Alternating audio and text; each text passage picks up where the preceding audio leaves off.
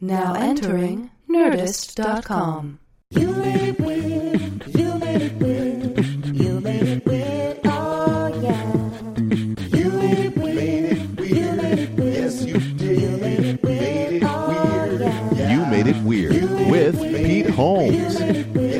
What's happening, weirdos? New tour dates uh, here. If you'd like to come out and see uh, me live, doing a live show, bunch of new dates coming up here. I, I tried to say new tour dates real fast, so uh, the people who skipped the ad, I completely understand, would hear that if they wanted to. So here we are.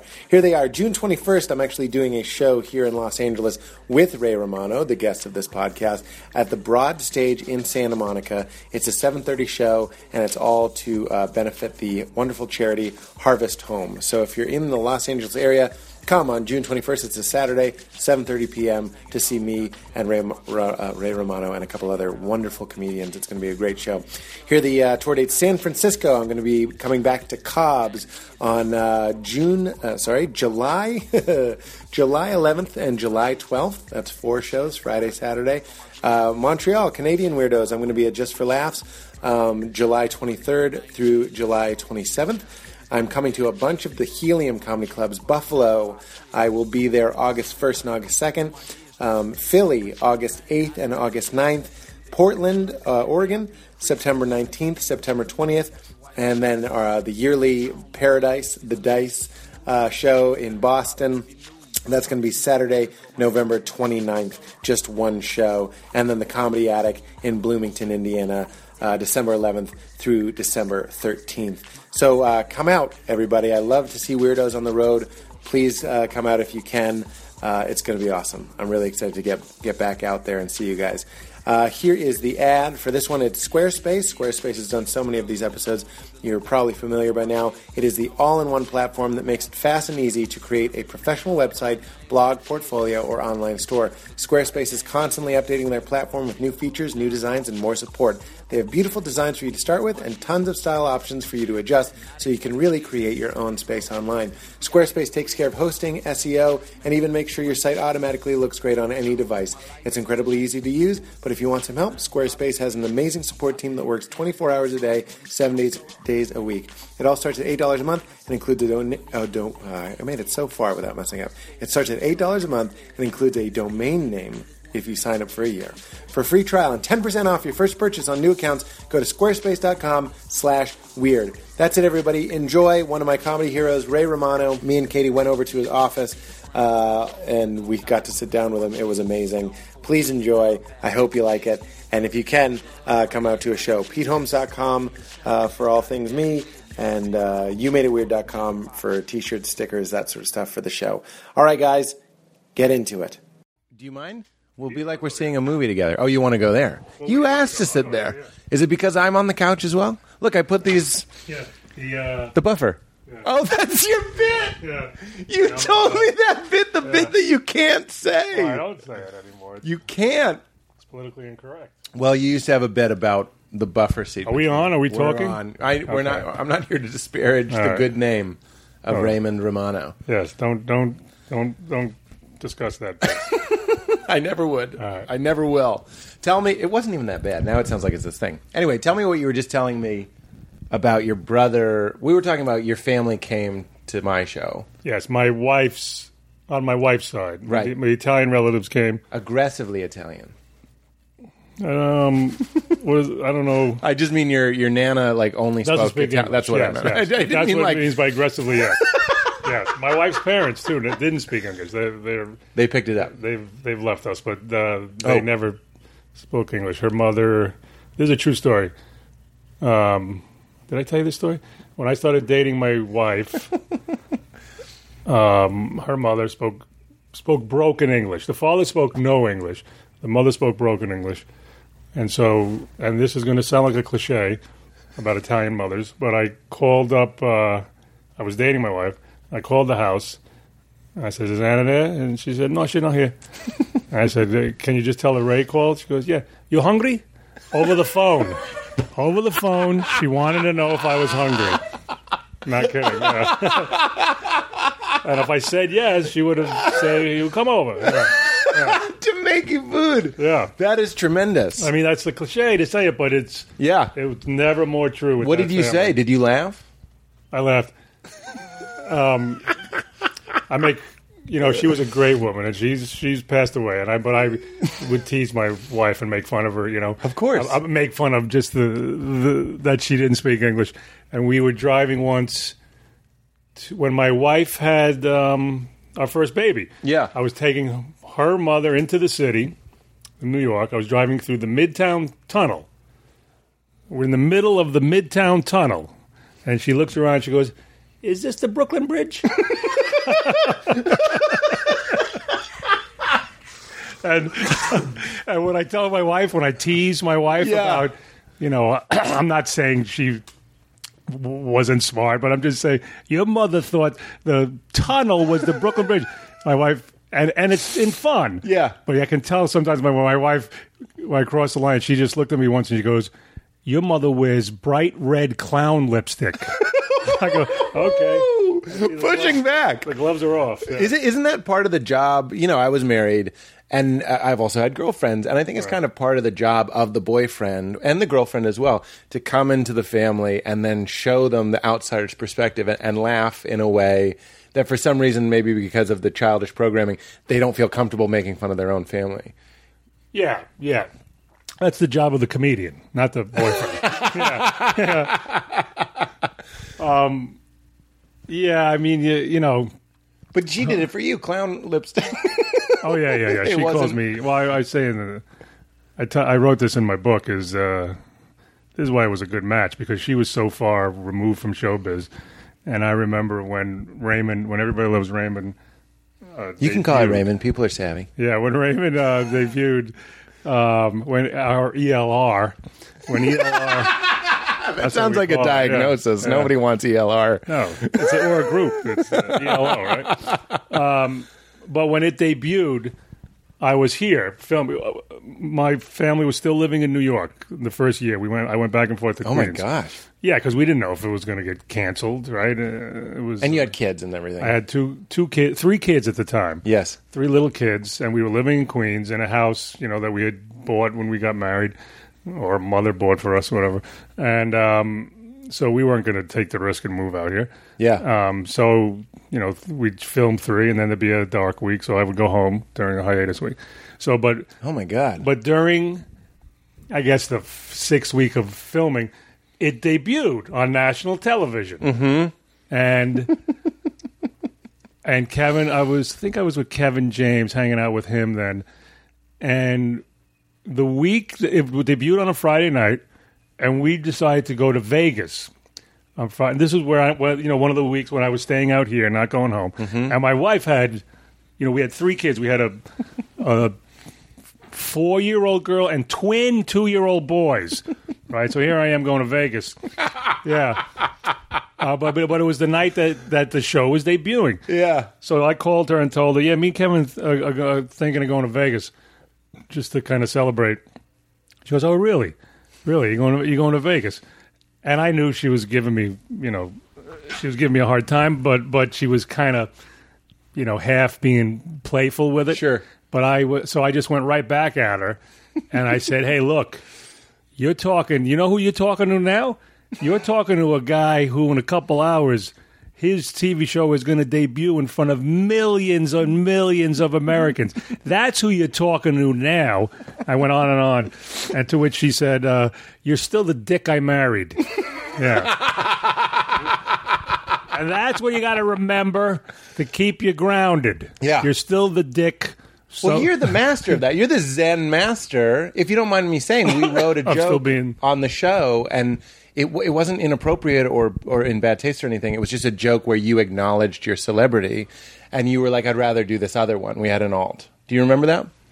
which one, which one was that? The joke was so it was 4 a.m. thoughts. Again, Yeah. this isn't going to embarrass you, though, and the whole show Yeah, yeah. is just you know open for edits if you do say something you don't like. That's right. But it's like uh, it's the show. We're we're in the bed and we're having those deep thoughts, and you go.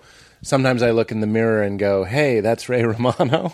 that was Right. it. It was just acknowledging Oh, that that was the- sometimes that it's surreal? Oh, that you yeah, look yeah, at yeah, yourself and go, "Hey, it's that Ray Romano guy." Like you get starstruck by Right, yourself. right, right, right. And our hypothesis was, or at least my own, was he probably doesn't want to do it because he doesn't. You you are. I mean, you're wearing blue You jeans. to, you know what I don't mean? Sound, you don't want to sound. Yeah. Yeah. Not not that your blue jeans are bad, but I mean you're not wearing like G Star Yeah, yeah, gray yeah. pants that you can't get But also, wet. I didn't want to do it because because it's such a lie. Because sometimes I look in the mirror and I don't know who that guy is. Let's get deep. No, I want to get deep. do you feel a separation? Bet- because I do. I'm gonna I'm gonna open up by saying one of the reasons I'm. I just talked to my Nick, who you met, Yeah. the producer, executive producer. I was saying uh, one of the reasons I'm able to enjoy our show. I can watch episodes of our show. One is we did so many I don't remember the punchlines. Two is I don't really connect to that person. I go. That is the the calcification. That is the materialization, rather, Yeah. of a side of myself, of my ego, and I don't really feel like that guy. Right. Is that what you're saying? That you don't really feel like the TV guy?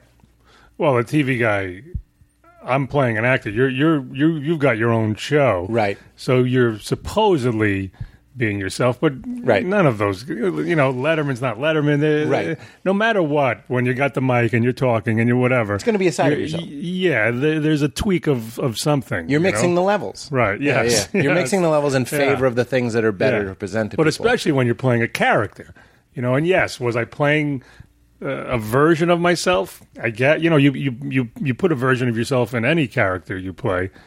Uh, this more so because we took right from my life and Yep. and duplicated it. right? But you're still. Uh, I, I I mean I, I simplified it by saying, believe it or not, uh, it, it was a dumbed down. The, Raymond was a, a, a, a dumbed down version of, of who I really am. Not much, but dumb.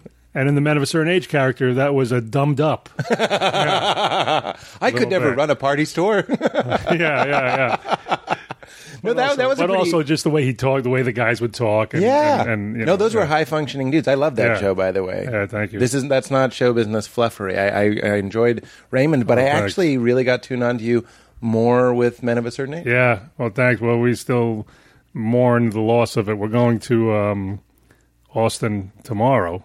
All three of the guys. No, Oh. no, just me and Mike Royce. I just picture And- you guys still hanging out. No, I if they, well, believe me, they were invited. Yeah. But there's a festival. There's a TV festival, and they're they're having a, a man of a certain age panel and and screening. Yeah. Really? Yeah. Eh, How long's it been off? A while, right? It's been off at least three years. Now. Yeah. Yeah. Um, but they have uh, this Austin. I think it's kind of new. This festival, this TV festival, because they have the, you know, South by Southwest and Sure. all that. so they're doing this TV thing, and they said, "Do you want to come?" Men of a certain age might call me and said, uh, "You know, they've offered to do a, a panel and a viewing." And uh, believe me, I love. Uh, it was so depressing when they took it off the air because we it was such a passion thing for me and Mike. But you know, you got to let it go after a while. You know, whatever. I mean, they're going to show something that's been off, but you know, the fans, whatever. And then, but then they're also showing a Parenthood panel. They're having a Parenthood panel. I go, if I can do a double banger, yeah. I'll in. fire the jet up. I'll fire right. the jet up. then there's a that. Raymond Q and A. I mean, there's everything. It's Well, there's actually another Q and A. There's I'm on three panels. I'm on the Parenthood. I'm on the the Men of a Certain Age. It's all on the with- same day. No, there's one. Uh, there's one about. I the you know they I guess they try to make stuff up to get panels going, and this one is uh, co-created shows. So it's about the the the partnering up with someone and what's that like to co-create a Right. show like me and Roy, Royce did. So we said, all right, we'll do that, That- while we're there. And so far, it's just me, Royce, and one other person. It's half of another of another group. Yeah, I was going to say that panel was manufactured when you confirmed. I guess. I don't they were like, "Can we just call it the Ray Romano panel? Like, will Yeah. he show up?" And you're doing it. I'm gonna do it. Yeah, we're gonna go, and then so we're all going. Yeah, and and um, and Lew Schneider is gonna come. I don't know if you know Lew Schneider. He's a writer also Hmm. who was on Raymond and Men of a Certain Age. Well, I, I did appreciate that when the day that it came out that my show was canceled was the day that we had lunch. And the thing that I've actually Yeah. told this as a small anecdote, I was like, the thing that I love, I just say about show business people, I, I didn't say it was you necessarily, was that they just begin kind of going on about the things that they've lost. You know what I mean? Without any sort of like, you get a lot of like, ooh, boo, boo, you know, like people want to like touch you. And, and it's very comforting, traditionally comforting. But people that are like you that have been around the block a few times just go like, you told me the story that you had won an award right before it got canceled. Award Yeah. before we got. well, that's a good thing. I mean, you're complimenting me, but you're also saying what's true about you. We're it, we're all narcissists. It's all about us. So That's not how so, I so took it's it. your pain. But yeah, well, you listen to what happened to me. Uh, right. Yeah. I took it as solidarity, though. No, I was like, look at this guy. You are a hero Yeah. of mine. I've told you that before. And I admire your career. And to see people that I know fail and have oh, things thank end you. and good things. That's Well, the thing. it's Is funny. It's funny you bringing that up because when when Men of a Certain Age got canceled, I was on in the golf tournament in Tahoe, and I was on the middle of a golf, and, and we knew it was Royce was waiting to get the phone call. Yeah. and and Royce told me, and I was golfing with Dennis Haysbert. You know Dennis. Is he a pro? No, no, no, no. The actor from. Uh, he played the president, the African American actor. He played the president on Twenty Four. Yes. one year. Yes. yeah. I hope I'm saying his name right. Haysbert. Haysbert. He does the commercials. Uh, Allstate. the- all, yeah. Yeah, yeah, yeah. So I was. Uh, I was which playing- I still, in my mind, I'm like, that's still the president in the 24 Yes, world. yes. He's just doing a PSA. But it's funny that you're saying it because you mentioned you got canceled, and I said, "Oh, Men of a Certain Age." When I mentioned when I heard Men of a Certain Age, I told him on the golf course. He told me about his show that got canceled. We were getting 10 million views. That other he was on some other crime show after 24. So it was right about. Yeah, so it's See, that- a I guess it- of uh, But there's there's a comfort there. I mean, we we're all doing it. We're all we're all unfortunately, even though we're stand-ups, you know what I mean, and we can always do what we have. We're also still a little bit beholden to these things, networks, ratings, numbers, even beyond numbers and, and stuff. You're saying this guy had all these viewers and they still Yes. canceled them. But one thing we do have, that's the one thing that lessens, I mean, it doesn't lessen the blow, but it makes it a little easier to accept is that, you know, when it happens to an actor, he's, Draw he doesn't blinds. know when the next time is. Yeah, he's yeah, going yeah. to do his thing. I always picture them sitting by a phone, like an old Right. red Batman phone, waiting for it to ring in their in their studios. But we always can perform, you know? I can't say it enough. It, it's something that I'm honestly grateful for every day because after our, our lunch, I was like, I'm saying yes to everything. And once you Yeah. start saying yes to things, uh, I'm fortunate to be in a position. Just local shows; these aren't like big theaters or anything. Just little little bars and stuff. Other people want you to do them, and I'm just like, yes, yes, yes, yes, Yeah, yes. yeah. And like four or five sets in, I remember going back, feeling like I had gone back to stand up and l- loving on it and being like, I'll never leave you, baby. You know what I Yeah. mean? Like you have this like, this is my wife. Yes. And my wife allows me to like do other Yes. projects. Yeah, that's yeah. I always feel the same way. I would never. I'll, you know, uh, you know, you get busy. I, I love now acting, and I love, you know, that that I'm, I'm getting offered, not offered, but a, a, Yeah. a little bit of these dramatic or, or dramedies or whatever, and I like that now. I like you know expressing myself that way, but I do have not only a love for stand up, yep. but I do have this this bond with it that it is it is not only what I do and what I know I can do. I know I know I'm a I'm a pro at stand up. Yes. You know, the acting into this this is all feels like a, a, a like I'm learning it now. But not only that, but it is it is what gives me everything. You know what I mm. mean? I mean, material and spiritual. Yeah, it gives yeah, yeah. me gives me everything. Well, that's that Jay Yeah. Leno quote where he's like, "Your act uh, feeds you, it, it gives you your shelter, gets you laid." That's that's his quote. Oh, really? yeah, yeah, yeah. That's in the movie Comedian, Oh, is it which really? we talked about briefly. I remember Leno saying. Um, Do the voice. you got to do uh, do the voice like I do a lot of voices. That's the only voice I can do is hey, uh, hey, right when you you know. Uh, that's the only voice I can do. did I ever. know? I don't know. I yeah. didn't know. I was wondering why you were saying I don't that. know. I was just Yeah, like, I want you to do the voice. It's the only voice I can do. you do a great Romano. Yeah. It's right on. I know. I'm a lot of doing them a parody of myself. no, go on. No, Leno. I remember Leno saying, um, "You're not a good, you know, comedian until you're six years in." And I remember I was about four years in. Then I want to say, "What the fuck is he talking about?" Yeah, yeah, yeah. And then, sure enough, after Yeah. six years, I knew he was not- right. You know, You're probably not going to get to six years unless at four years you think that's not true. You're like, Yeah, I'm yeah. already good, and you look back and you're like, I wasn't. yeah, good. I know, I know. That's how it was. Every year, I would look back, I and, yep. I, and I thought I was, I thought well, I'm as honed as I can get. you Yeah. know? And every year I would look back and go, ooh. Yep, I, I still do. Absolutely. Yeah, yeah, yeah. That was a great thing. Jim Gaffigan told me was I emailed him and I was and I had opened for him on the road. I didn't know him well. We did a couple weekends, some pretty rough ones actually. And I emailed him and I was like, "Look, I really want to do Premium Blend, which was the Comedy Central, the short set Comedy Central show at the time." And he was like, he said it so perfectly. He was like, "Look." When I was three years in, which is what I was, I thought I was ready for TV as Yeah. well. But you might want to take a beat, sort of thing, like just relax. Yeah. It's gonna. It's not a sprint sort of thing. Yeah. Like you'll you'll only be better a year later. Every year I didn't get Montreal or whatever. I auditioned Yeah. for Montreal five times, and every year I, someone would tell me, and eventually I started just telling myself, it's like. Imagine my set next year. It's just going to be Yeah, better. yeah, yeah. That's one of the things that stand up is great for. Wouldn't you Yeah. agree? Is that like it gives us things in the future, these little goals that are attainable, like Yeah. a better Montreal audition next year. I don't think most people are going around going like, in 365 days, I'm going to have this tightened and polished and Yeah, yeah, sharpened, yeah. and I have to, that to work on. It's almost like bodybuilders or something. Right, right, right, right. Yeah, you're constantly getting better, and um, not only that, but even even ten years in, Mm. when I got uh, someone to you know take notice of me and offer me a TV show. David Letterman. No, no, this is before Letterman. Oh. this is news radio. Oh. I wasn't ready for that.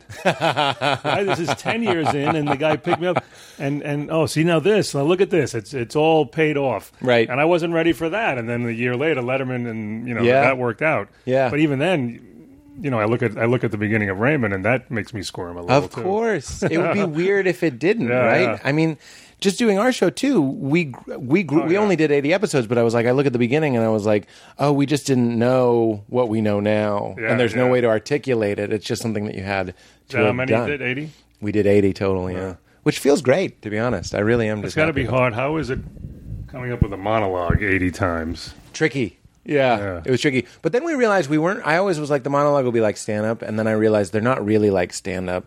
There, No, we started maybe for the first four or five, it's stand up. right, right, right, right. But then you don't you don't have 80, 80 monologues in you. Right? But then it was better to do it as non stand up. If I did my stand up, Yeah. it would work, but it started to be better if we had like a point. If we were like, call your old friends. Like that would be something, a mon- like your old friends are valuable. Like stay in touch. Right, we could write a monologue about that because it kept insisting a point as Right, opposed to just right. the great freedom of stand up is there doesn't have to be a point. I know. You can just be funny. And Yeah. move on. It doesn't have to end in applause. You can just be like, Yes. and I don't know why I brought that up. It's the Yes. ultimate freedom. Yes. When And I it's wa- just it's like you can have segues if you want. Yep. You could also just a segue could be a. Ah, what else? Yep. You know, that's that's a segue. I tell you what, you know, that's a segue. or you can abandon it in the middle. I Yeah. was I, I was happy to be, but I was chained to the cards. I had to get to the part where I Right. say the final joke and I say we've got a great show, sort of thing. And when I do stand up now, I take great pride in the fact I, I closed a set the other night because the audience was being really really sensitive. And then I just made fun of them for being sensitive, and then I just kept trying to push their buttons and say the things that were offending them, Right. and said, "You can't tell me what to talk about. Fuck yourself." And they're they're laughing like it was Right, really, really right, killing. right, right. It's like fuck you. You think you can tell me? You're not the Where boss. was man." this? UCB, uh, little theater. Oh, okay. Uh, Yeah. Like you know, probably what you're picturing: hipsters and you know, young Yeah. kids. Wait, what is UCB? Upright Citizens Oh, Upright. Citizens. Yeah, Okay, yeah. yeah, yeah. And at the end, I threw the mic like it was Def Jam and walked off screaming "fuck yourself." It was one of the most wonderful. Yeah. That's exactly what you can't do. Yeah, yeah. no, no, no. Well, I, I used to love about stand up that some of my most fun and, and, and rewarding sets were not horrible sets, but just horrible circumstance. it's like the cellar, Yep. late at night, four people in the audience, and and this is I always think think you can tell a, a seasoned comic from a beginner in those situations more because the the seasoned guy, even if it sucks, Yeah. it it won't be uncomfortable Right. watching him. You Right. know what I mean? Yeah. They're getting the cue from you. You know, the audience won't feel uncomfortable as long as right. you and can you keep it together. even uh, people watching, observing. You Yeah. know, uh, a comic watching will not be uh, you know squeamish watching it. but some of my most fun sets were those.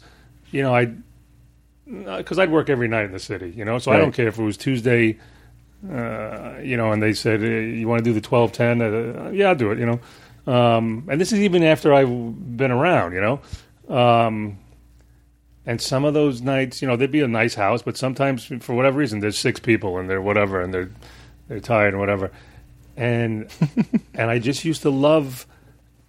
Ro- you know the rope a dope you had to do, the whole different approach you had to Yeah. do. You had to go. It's like it's like a boxer who has to find a different technique now mm-hmm. to to to to win this over. And even if you don't, you don't win them over, but you get out alive. You, know? you get out alive. Yeah, yeah, yeah. I used to love that. Well, that's what you never know where you're going to get. It, it Yeah. is a type of hell. There, there was that Twilight Zone episode where he wanted to be the funniest comedian in the world, and then he went out and they just laugh at everything he says. Classic Twilight Zone thing. He's like, "No, stop laughing," and they keep laughing. And he's Right, like, right, "I'm right. serious," and they keep laughing. But like that thing where like you don't always want it to be ideal. Easy, yeah. That yeah. I'm telling you a romantic story for me about an audience that got offended. Yeah, yeah. Because I, the reason that set them off is I, I said, if you call me, I want you to text me or email me. If you call me, I'm an anxious person. I just assume it's 9/11, meaning just referencing a time that a lot of Oh, people oh, right, called right. people and are like, "Are you okay?" Right. And they all groaned, and I was just like, Yeah. "It's just a time." It's a tragedy. Like that's Yeah. that's me thinking something's wrong. Maybe Yeah. I shouldn't say 9/11, but like, fuck you, and it goes off, and Yeah. that was where the fun was, as opposed to the joke just working. Right, right, right. Who needs that?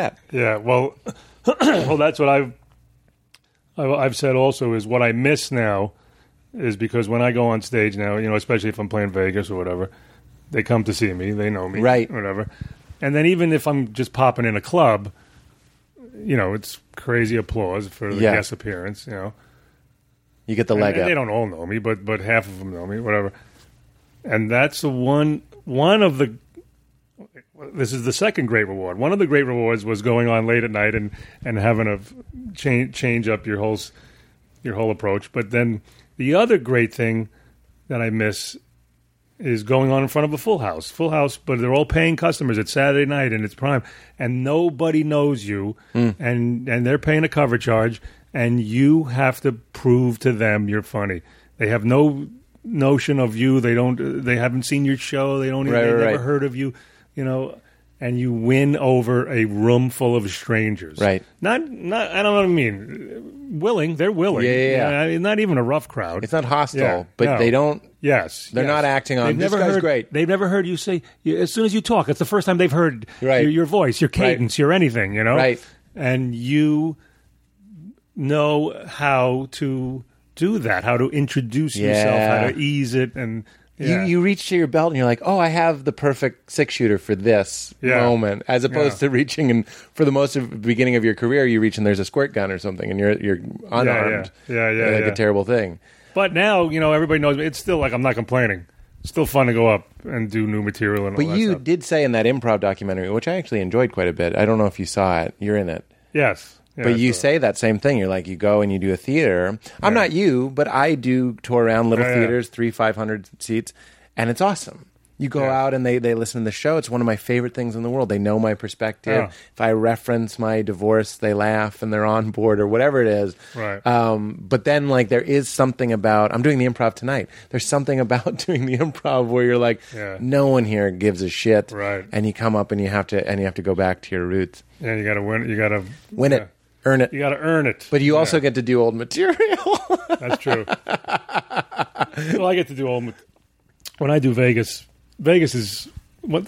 This is what's good about Vegas is, it's really, you know, I'm, it's a 1,200 seat theater, and I do it so many times. But I think they've they've said it's 95 percent new people every time. Yeah. you're doing it. Yeah. yeah. and they were rotating in. You get to keep going to the same home base, Yeah, but yeah, this I'm audience just rotates. That's Yeah. kind of the dream. Yeah, but then they also, it's also good to have to motivate you to write new material, though. That's that you know that you get a little lazy that way. Then. Yeah. But isn't that uh, isn't that kind of what Vegas is about? It's like you've earned Yeah. it. You're Yeah, like at that you cause. be- yeah. You you can do it. You're be going lazy. to the buffet. They're going to a buffet. You're going to the laugh buffet. It is true. I go to Vegas. I do Vegas because it's just, you know, it's not really work. It's fun. Right. Yeah. Right. For me. And you tell your wife, "I'm going to Vegas," and she says you're, she says you're still the dick I married. You know, every time I, I do it, she goes, "We don't." You know, sh- that's the the bad part is now we don't need the money. You know, Right. So I can't even use that. I go, somebody's got to work.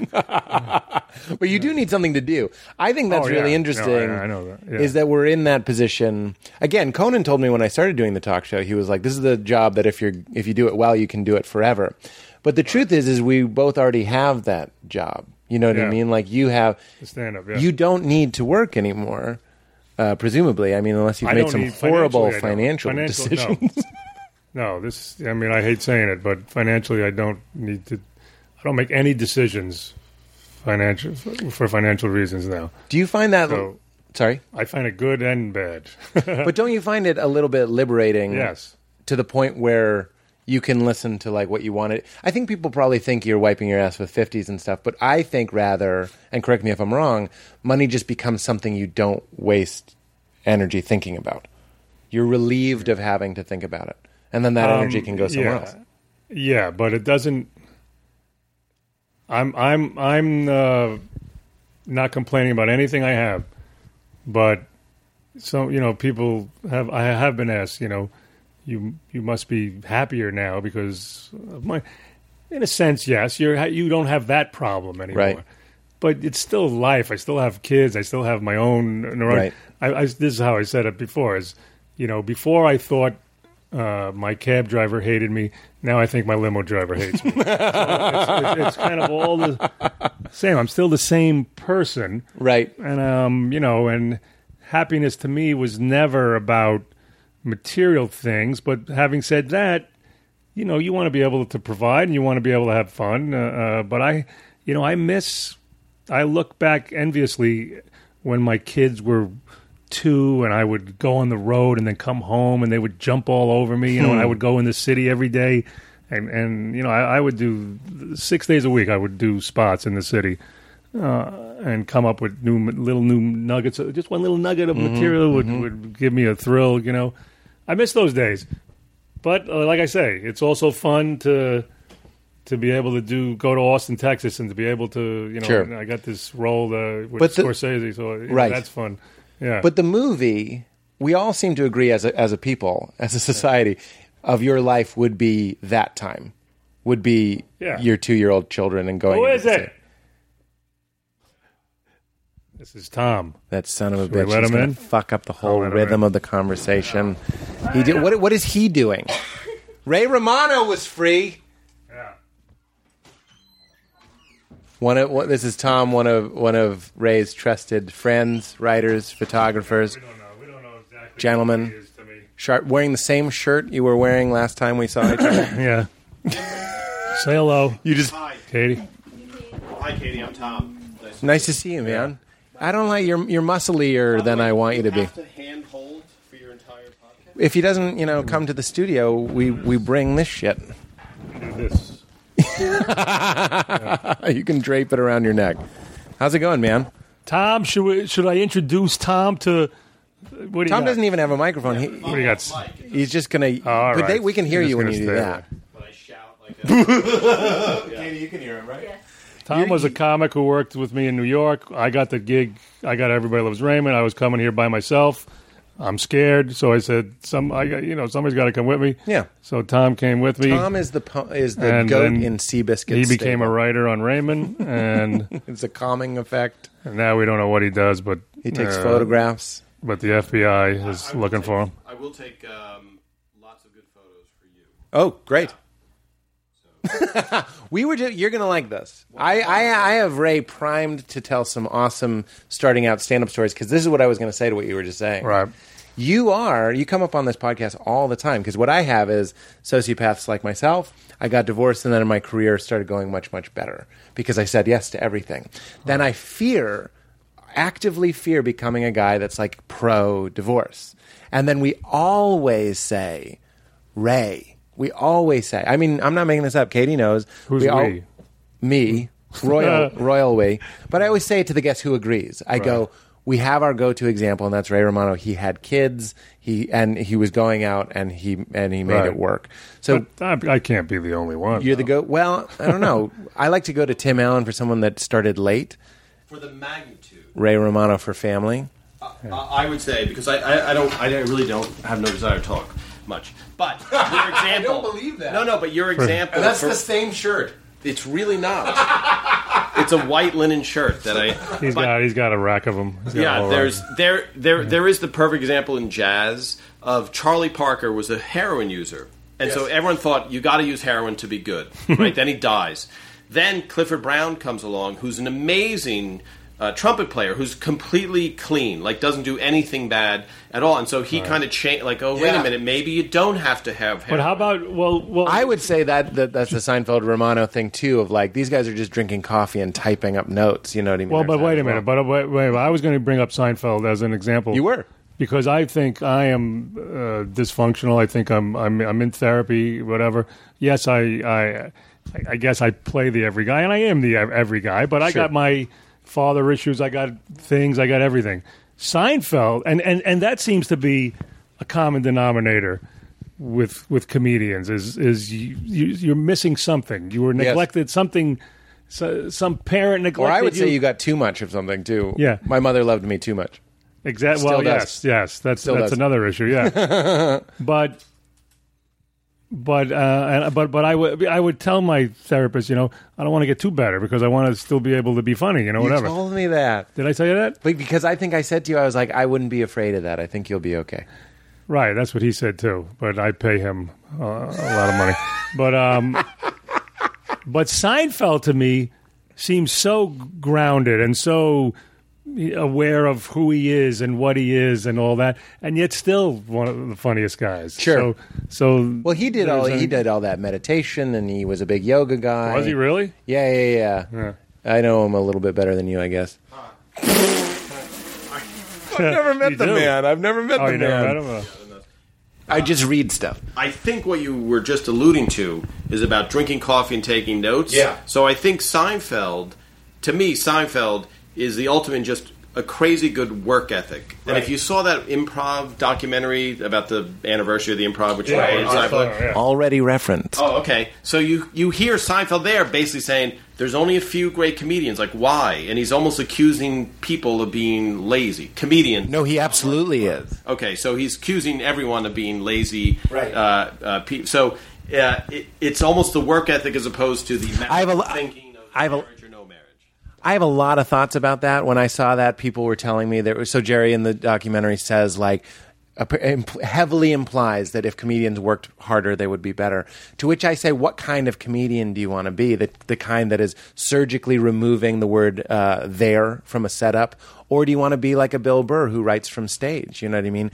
Lives his life, is bursting with talent, goes on and and for my money i like those guys. I like the guys that do it differently every time or just communicating. So when comedians say to me it's like oh i should be writing more. I should be drinking coffee more. Every morning i'm going to get up and write bits. Fuck that shit. Your method is your method. If you're if you're producing the mm, comedy that yes, you want but to the produce bottom, but the bottom line is your method is your method.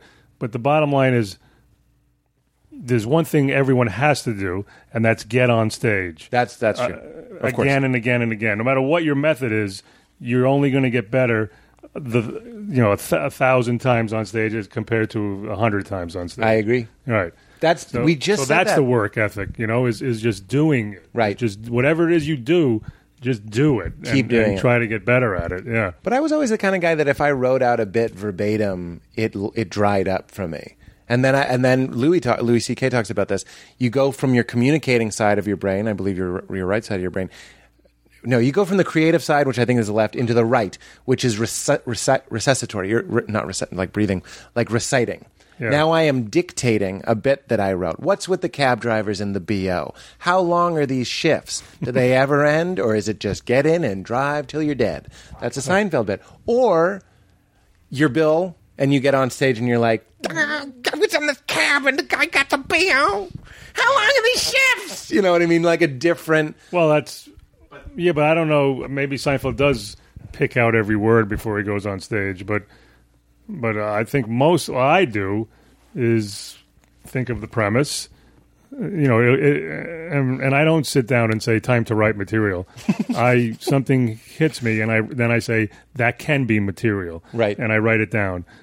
I mean, nowadays, back maybe back in the day, I would say, okay, you got to write something funny, but very rarely, very Right. rarely.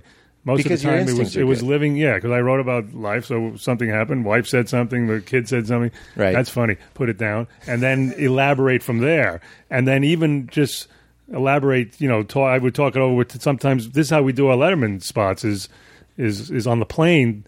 I've got uh, you know ten different ideas, and and we brainstorm them on the plane. You know, and just say them out loud, say them out loud, say them out loud. But in you know on Letterman, you want to get a little more down on paper what you're going Right, to say. right, right, sure. But on the stand up, it's oh, this is a funny point, and and then this way and that way, and then take it and go on stage. I'm talking about going on the comedy cellar on Wednesday night Mm-hmm. and just let it flow out of your mouth, and and yeah, sometimes you're sometimes uh, you write more of it on stage in front Right, of the audience. right. Yeah. I think that's why late night spots are always, to me, a, a little bit unsatisfying unless you're dealing with a real craftsman, a real draftsman like Seinfeld. And I would include you in that too. Like you can write a really clean, lean bit. Like you were saying, I will go on and I will deliver this. But then a lot of these guys go on and you're watching them do a late night spot and it, it's, it's like completely dried up and you're just watching them recite the jokes, especially a Letterman set, the type of sets they put together for that show. You mean you mean uh, a late night talk show? Yeah, yeah, yeah. Oh, a like talk show set. Yeah, like Oh. a Letterman a talk show set. Oh, I thought you meant like late night in the club. yeah, yeah.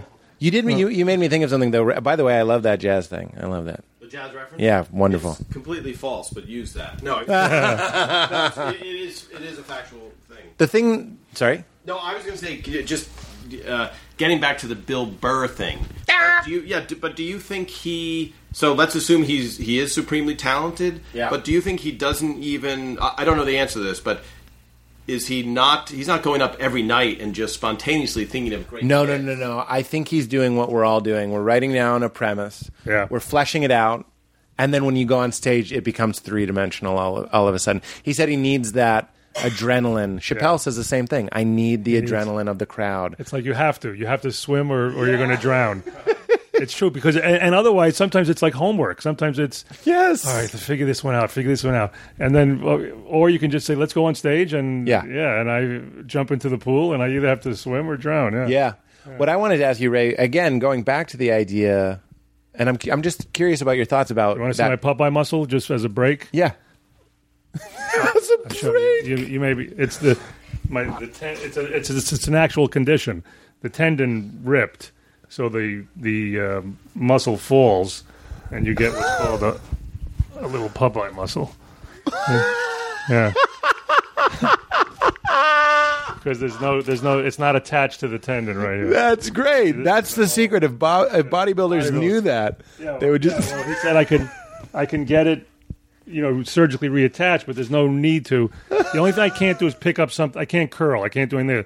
I can golf. I can pick up something. Yeah, this yeah, way. yeah. But if I was ever to curl something heavy, it would spa- it spasms on. Oh, okay. And John Elway, he my, my doctor told me John Elway has two of them on each arm. He won the Super Bowl with them. Yeah. And I saw him on the golf course once. I go, John, I got a weird question for you. I said, Do you have one of these? And he showed me. And he had yeah. Ah, and he had right. two. Continue. This will this will go good on a. Uh, Oh, visual, uh, an audio, audio medium. yeah. We'll we'll post the photos. yeah. Uh, so oh, one you question. took a photo of it. Yeah. One question that came up that reminds me of when I was married was like, how did you reconcile, or did you have to, doing material about your wife? Is that a common question? I don't want to be obvious. No, but you know my go-to answer on this, which I've said many, many times. Go cry in a pile of cash. Yes, go, go, go cry. And I tell her to go cry on a pile of money. And, what and, if- and I and I almost have to give credit to. I think Attell. I think Attell said that first to me. I think he said it to me, like, uh, "Why don't you go cry on a bag of money?" To, when I was Yeah. complaining about something, and I and I put it in. You were, you But were on the phone in the production office year one of Raymond. when what? When Attell says, "Go cry in a bag." oh, of really? Yeah, that's. Oh, okay, so it was. That's yeah. great. Yeah. But I mean, what if? What about when you were saying go cry on a bag of fifteen dollars for this comedy comedy comic strip sto- spot? Um, that was hard to say for some reason. Uh, I don't think it ever was an issue. No, I'm. Um, So she's cool. yeah, That's they- what we know, would call. I, I'd oh, say- she's cool. She's cool. Don't Well, worry. well, but I don't. You know, uh, I'm not like uh, Disparaging. Phyllis Diller talking about you know how much I want to get rid of my husband or whatever. Right. Um, Or Louis, who did that bit making fun of how his wife wants to be a painter, and that made my dick go inside my body. I was so uncomfortable Really? watching that. Yeah, yeah, yeah. I don't remember that. I know he's done. I know It's when he was still married, so I, you know, I don't have to point out what happened. I, I don't, I don't want to, I don't want to say it was because of the bit, but I was Uh. like, there, there are bits about marriage that make you uncomfortable. Um, you don't do those. yeah, I don't Sad think hand job that Louis didn't Louis do a joke about like Yeah. hand job or something? Yeah. It was, you know. I remember that. Yeah, but I also know like there are a couple bits, you know, where I just could. I, I, probably can't do that just because not because my wife. Well, one thing it probably is too personal, but also my, the audience wouldn't let me get away with it. You know, that, Right. I mean, they the audience my their program for me. They have a limit limit of how blue I can get, of how Oh, I see. yeah, uh, which sometimes sometimes I'll think of a bit and go, oh, I got to give that to Attell. I can't do it. Ah. Not that Attell needs any of my bits. Um, what is a filthy Romano bit? well, this is not a. f- It's not even that filthy, but I remember you know the Bill Grundfest story when he told me not to do that bit, and I used to do. I did it all the time, like, and it got laughs too, and it was about my father. My father.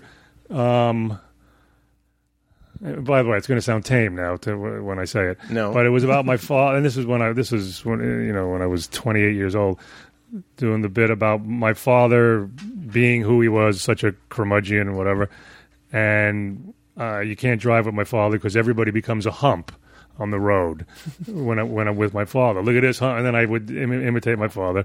Look at this hump trying to squeeze in, you know, whatever. and I go, Dad, please. Uh, um, you know, and then I would do the lame bit. Dad, please. p- I'm not letting this guy in. I see you right there, and I'd be, Dad, please pull over and l- let, the fire truck go by. And then, uh, anyway, which is lame. But then he would go, fire. This is not the bit, by the way. He'd go, fire my ass. It, it's, uh, it's, it's lunchtime, right? Yeah, it's, it's, it's uh, the something, a two for one on the Bavarian cream at Dunkin' Donuts. That's what it is. And then I just kept doing my father saying, um, uh, look at this guy over here, you know, just yelling at everybody. Pick a gender and stick with it, you hump. You know, everybody's a hump. and then the bit was about me being you. And how about you, you, you philosophy major? Uh, who am I? Twenty thousand dollars of my life. Who am I? Why am I here? You know, you're here because because twenty years ago your mother wouldn't give me a blowjob like I asked for. Yeah. All right, so I used to do that, and it got laughs. yeah, and, and one day, Bill Grundfest, to his credit, Like I, he asked for it. yeah, Could I have a blowjob? no, you can have vaginal intercourse. um, You've heard the tape. So, but Bill Grundfest, who was who was the he ran the uh, comedy cellar, and he would MC also, and he took me aside one day and he goes, you know, Ray, and this is I was you know I was pretty well along then. I wasn't. uh, You Yeah. know, I wasn't a. I don't think I was a headliner or anything yet, but I was getting all the playing all the clubs. And he goes, Ray, you know, you're so funny, and you you get a laugh. You always get a laugh on this bit. But I just want to tell you what I'm seeing is the audience. Some of the audience gets pulls back a little, you know, and you win them back. Right. You win them back, but you don't need. And he said that was the bit that for me he thought wasn't shouldn't be part of my particular. I idea. understand what he's saying. Yeah, yeah, yeah. And I I, I took it out. There is Yeah. something about a clean comic that the audience like. As somebody who used to be religious, I would be so excited for you, and and there's that allegiance that is is formed right there. That's one of the reasons. Well, that's how about one. Brian Of, Regan. Brian Regan. that's what I'm saying. when he goes to I'm not kidding Utah when he goes to Utah he it's Sold out. he's sold out Yeah, in- yeah. in advance he's doing three nights in big theaters Yeah, yeah, yeah.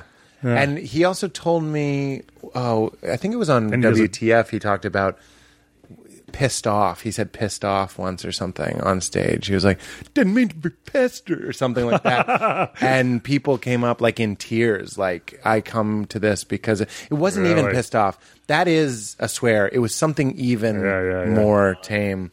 But I mean, like, I so I understand what that guy was saying, even though that is a but good Bill was right. yeah but I you know still I, I talk about with my wife I talk about sex and lack you, you do it in this and- way where you're not talking Yeah, yeah, about it. That even when I was religious, that's uh, you know I got live at Carnegie Hall. I still think is one of the best comedy albums Oh, thank going, you.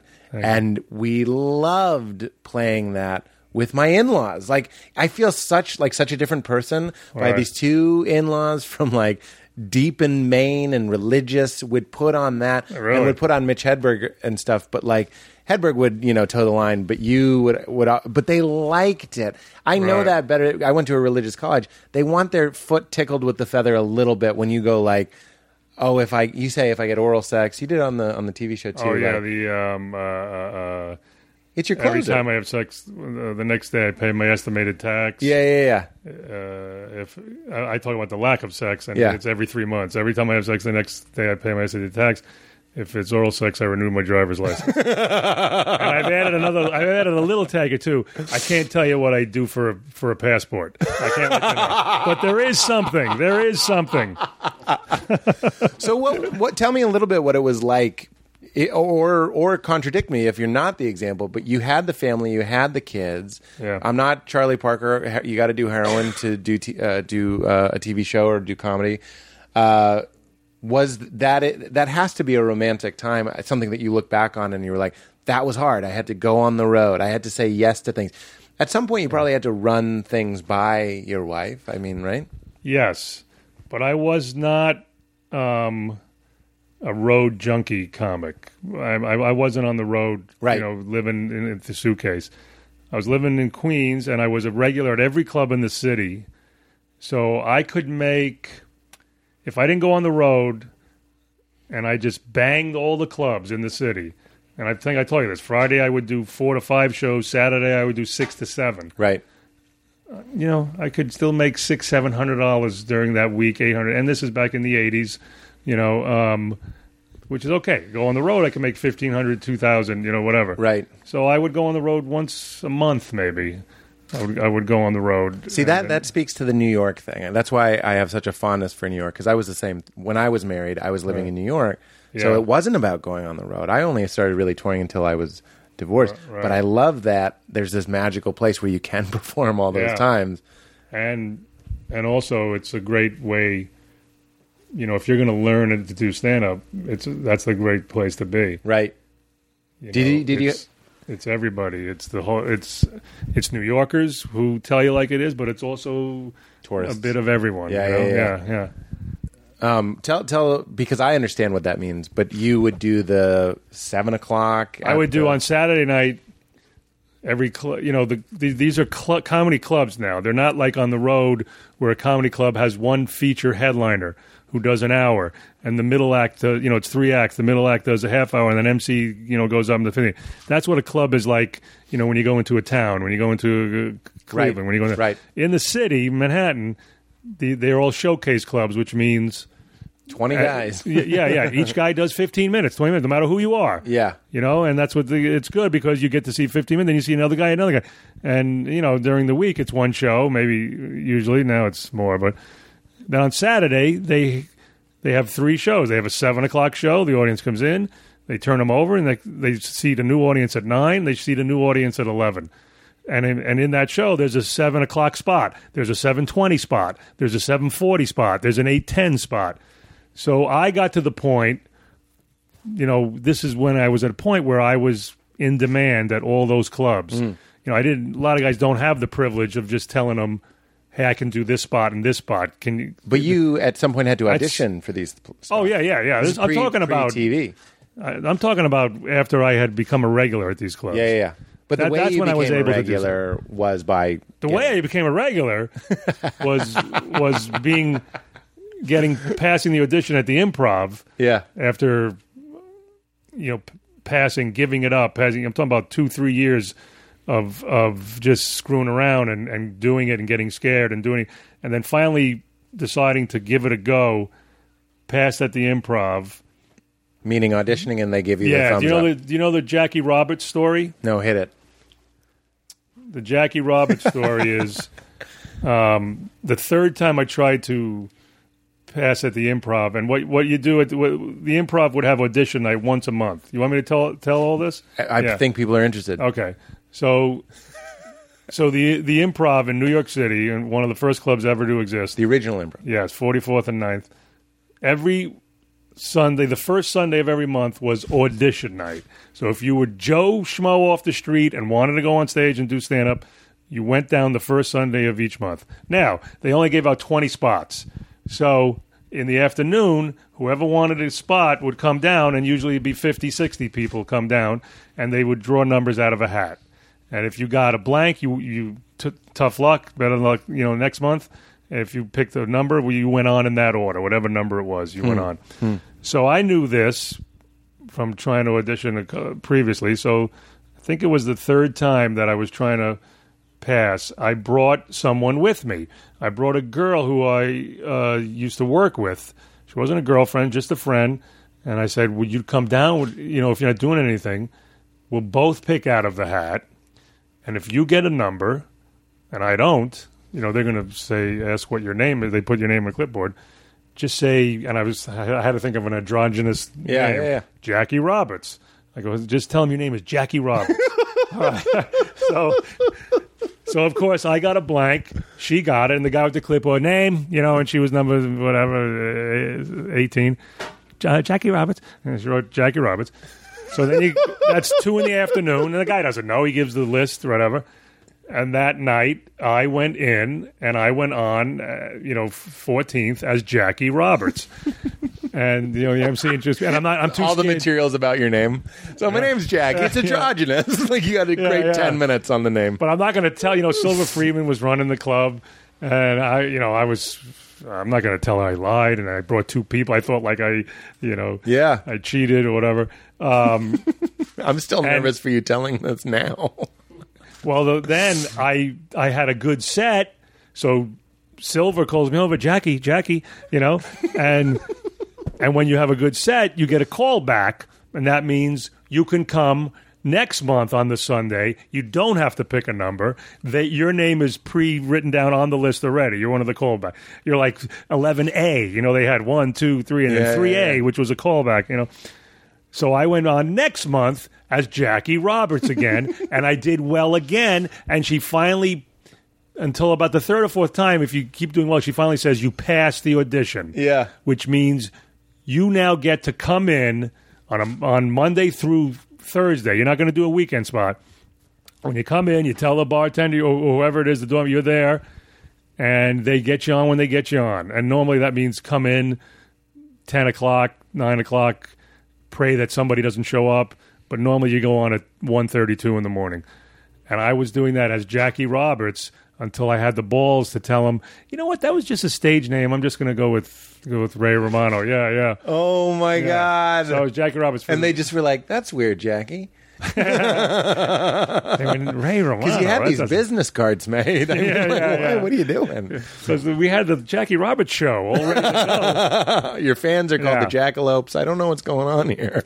But then anyway, so they so you you grind it out and you go on it at one in the morning for the first six months, seven months, and you try to. Div- here's here's the hardest part of comedy, and I know I don't have to. I know you know this, but the beginning for any comic is the if you make it. It's like a, a boot camp, you know, in, in the army or whatever. It's the hardest, you know, boot camp is whatever six weeks. It's the hardest year and a half to two years because you go on stage at one in the morning, two in the morning, and it's the shittiest audience. It's uh, they're laughed out, they're drunk, they're tired, and that's your training ground. You have to find out what's funny and what's not funny and how good you are in front of those people until little by little uh, if you can stick that out then you get on at 12 then you get on at 11.30 you know? And then occasionally yeah a spot will pop up. Somebody will say hey uh, Betty's Fireside has a comedy night in Jersey. Right. You know, we need three comics, and Right. they pay you fifty dollars, and you drive to Jersey, and now you're on stage in front of you know, Paying, uh, they're all paying people, but yeah, I understand. But they're also, you know, some of those gigs are, are horror shows. but um, but you grind it out, you grind it out until, and then all of a sudden, you know, somebody's watching. You just hope someone's watching in the club and seeing you get better and better, and you know, sometimes you don't. Sometimes you know, guys give it up after Yeah. a couple months. What happens to their acts? I think they should all be put into a pool, and we should all bid for the best yeah. bets. I really do. I, I'll E- never forget some of the best. I've said this Oh. many times. I saw an open micer say, "You ever see a kid so fat he looks like he has a job?" I'll never forget that line. I laughed so hard at that. And that you mean guys that go away? and he's then. gone. Yeah. that guy is gone. I've said it so many times on this podcast. There could be a guy being like, "No, that was me the whole time." Uh, what What was it, Ray? Because I remember the advice, and I've shared that advice that I've been given that kind of helped me find my footing as a stand-up. Do you remember any great conversations or something all, somebody said? all I remember is um, I remember Max Alexander. You know, you remember the comic Max Alexander? no. Did he have the line about the kid so fat? Yeah. yeah. yeah. Um, but Max was a, a. He's still around, right? Yeah, yeah, yeah. Yeah. Um, He was in Punchline. You can see yeah. Punchline. Yeah. Is he the nun? He's a big, heavy guy. Is he the nun? He's not the nun. Okay. Well, who The nun was a big heavy guy. Yeah, he might have been. It might have been. If it's the nun, that is some serendipity right there. Might have been. Hmm. But I remember being uh, in Dangerfields, the club, and I was. Hiram Kasten was emceeing every Sunday, and he had seen me be funny at like one, 12 in the minute. And he said, if you come down on a Sunday night and, you know, I, I, I MC the show and I'll get you on. And so I would go and he would get me on late at night, whatever.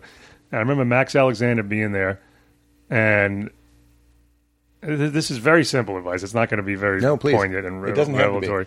But he just said, but I, but he was telling me about how he made X amount of money last year, you know, and I go, wow, I go, how do you do that? How do you, I don't even know, how does that happen? And he didn't want to get into detail. All he said was, you know, you just, just do it. Just do it and it, it will happen. And Seinfeld also said, I remember this, the way to make money in comedy is not to care about making money in comedy. Fucking You know? Um, and he, you know, it's easy to say, you know, if if you're not starving or whatever, Right. but it's true.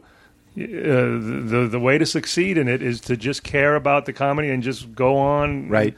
and and suck for a while and and have people walk out on you and and feel horrible. I used to keep a. Did you keep a journal in the beginning? I kept a comedy journal. No, I wish I had. Oh, I kept every gig. I rated one. I was very anal.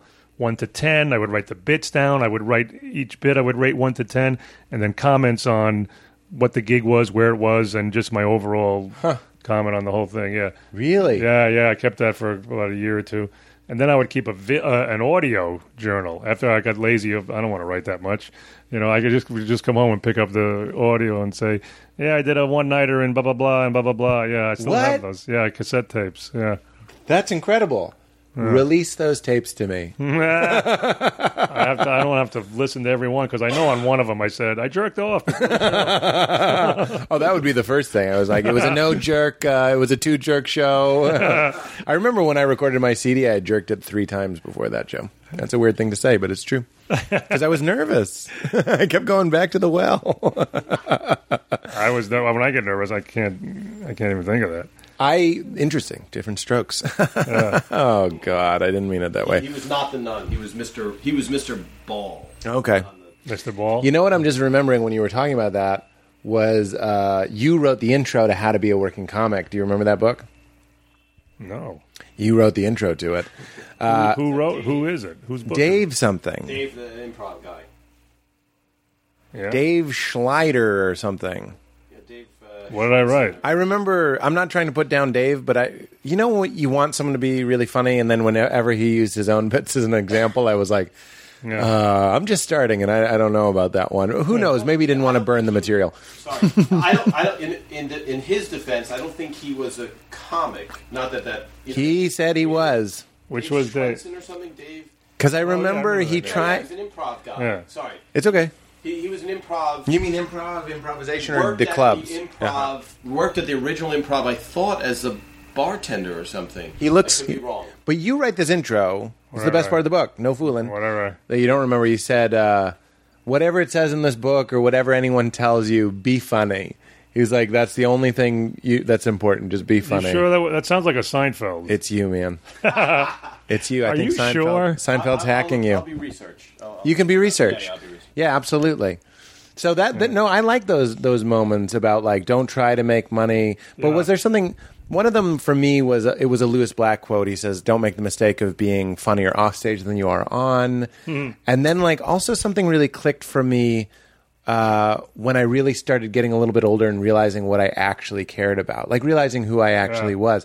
Going from I always say this, but bits about ice packs. I had bits about ice packs to doing bits about my girlfriend uh, at the time slowing me down and making me, me miss the train. So like really getting worked up about Yeah. how she has dead Metro cards in her purse, and her purse isn't even in her purse. Her purse is in a purse, like a Russian doll system of baggery. Yeah, yeah. And really getting worked up, and, and like people like seeing a friendly guy getting worked up. Right, right. And then so that started to solidify for me. Did you have like a? a I know you're still kind of I think once I got, you know, I, I in the beginning, I didn't know what. All I knew was what appealed to me was you know Cosby and the conversational yeah. style and the talking about family and relating. But I didn't, you know, I didn't have a girlfriend. I didn't have anything. I didn't know, you know, all I had was my Italian family. Yeah. So I started talking about that. Jews with better food. The what? Jews with better Yes. food. I'll just footnote with your. That's his joke. that's his joke. I didn't say that. That's your joke. Jews with better food? It's on live at Carnegie Hall. No, no. It is. Raymond. No. Is it? It's, uh, it's embarrassing. Just, just, just to go back, just because of the Dave Schwensen, how to be a stand-up comic. We're going back to that. yeah, yeah. No, I mean, I how to be a working comic. Wait a minute. Who did, did I say Jews are better food to someone in the audience? Was it like an ad lib or something? No, you say it in the bit. What's the context? Tell me what, what's the bit. You go like, I'm Italian, a lot of food.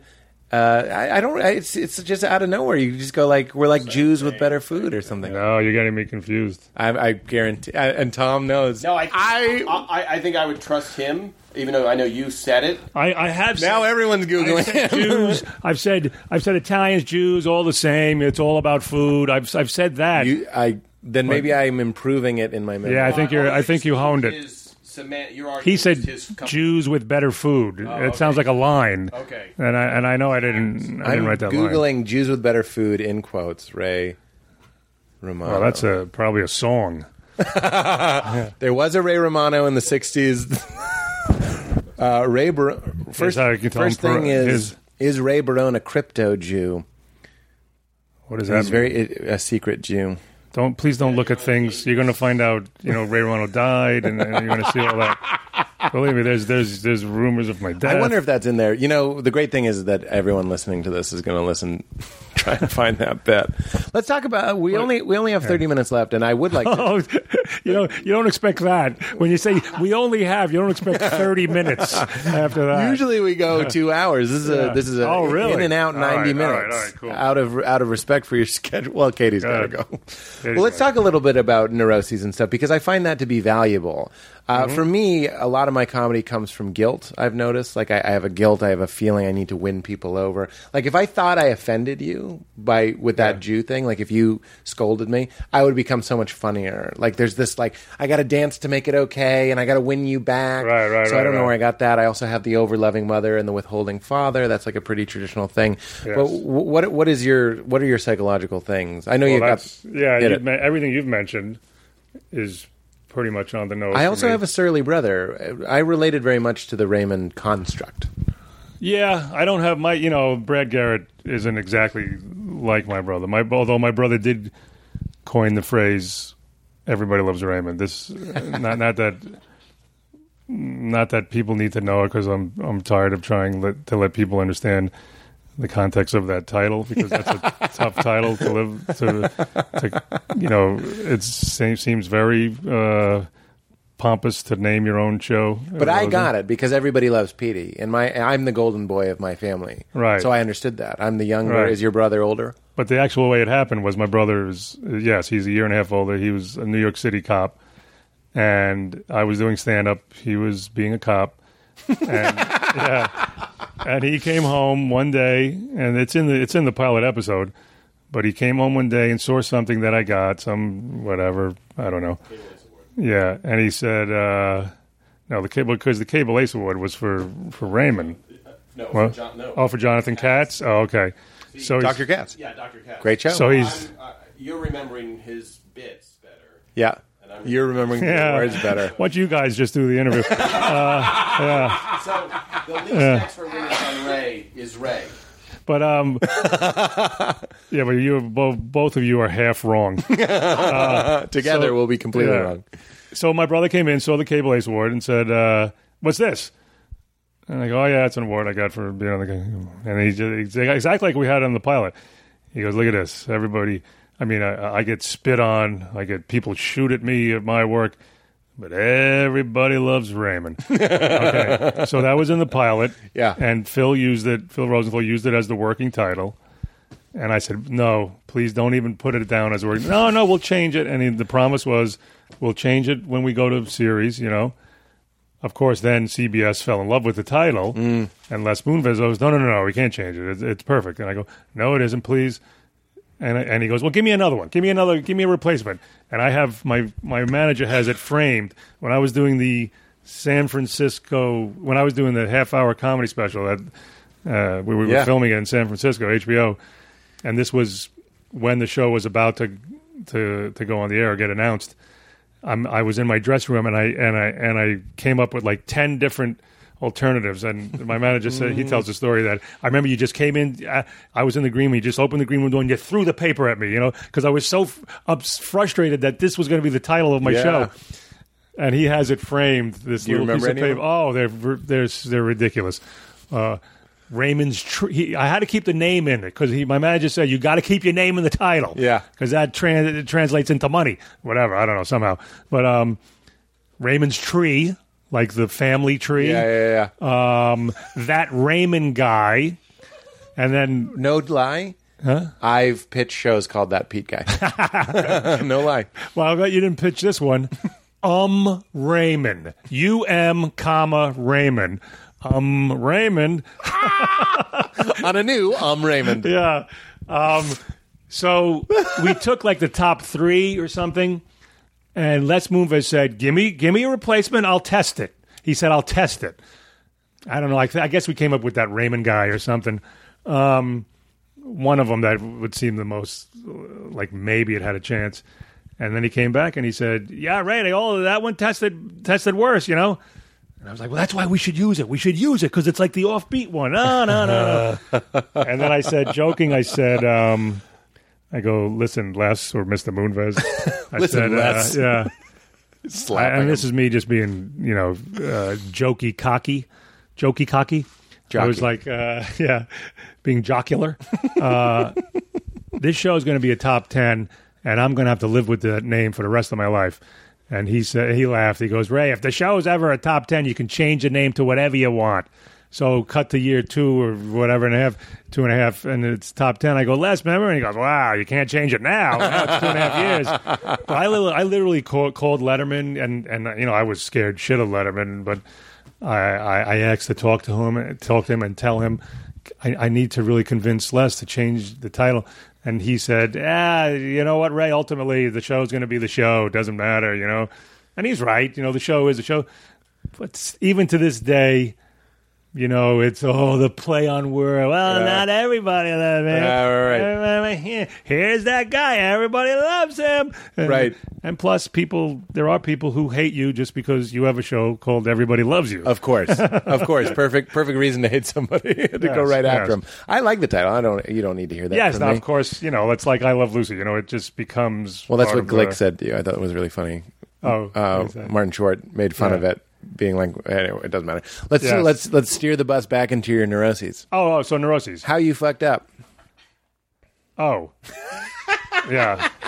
What are the So, da- so what are yeah, the- so I have my insecurity. I have my my, my neuroses. I have uh, anxiety? I have anxiety. I have uh, fa- You know, It uh, sounded you, like you know the my mind- line. You know my my line is if my father hugged me once, I'd be an accountant right now. I wouldn't have to do any of this shit. I wouldn't be. I wouldn't have to do an i uh, a, a podcast if my father hugged me. I'd be on that side. I'd be sitting in that chair. He never hugged you. Is He that hugged true? me once. My father hugged me once, but it, it, It was to put you it out was on very fire. it was it, it was very uncomfortable. What was, what was uncomfortable about it? The nudity. That's that. Now we have to full disclosure. That came at that l- line That little- came came naturally. But when it, when when we we've said that line before, and it was so funny, so we did it on Letterman. We I did that line on Letterman. Yeah. About So what- what- But my father, he was very very. I love my, my God bless rest in peace, my father. He he tried his best, and he was you know he was a good father, but he never had a dad, so he just it was My hard. dad didn't have a dad really. he Yeah, lost he, his, his dad young. walked out on him when he was three or four years old. That's Um, worse than my dad. Yeah, so so he had a hard dads right time. now. I don't want to Yeah. measure dads right now, but so he had a hard time. He had time and he just did his showing best. any kind of. I bet you say this a lot. He did the best he could with what he had. Is I that just something I you said? just said that. Did I you? just I said it. Yeah, I said it ten seconds ago. Did you say don't go to the hardware store for milk? Did you say that one? No. That's a good one. That's a good one. I what? Now you're quoting. You're not quoting. no, me. that's not Okay. you. That's a big Al-Anon thing. It's like Oh. don't like if you have Oh, a you- you distant can't get it father from him. Yeah, yeah, Don't yeah. don't go to the hardware Yeah, store yeah, for yeah, milk. yeah, yeah. So I and I'm not. I, it sounds like a so what? That doesn't make whatever.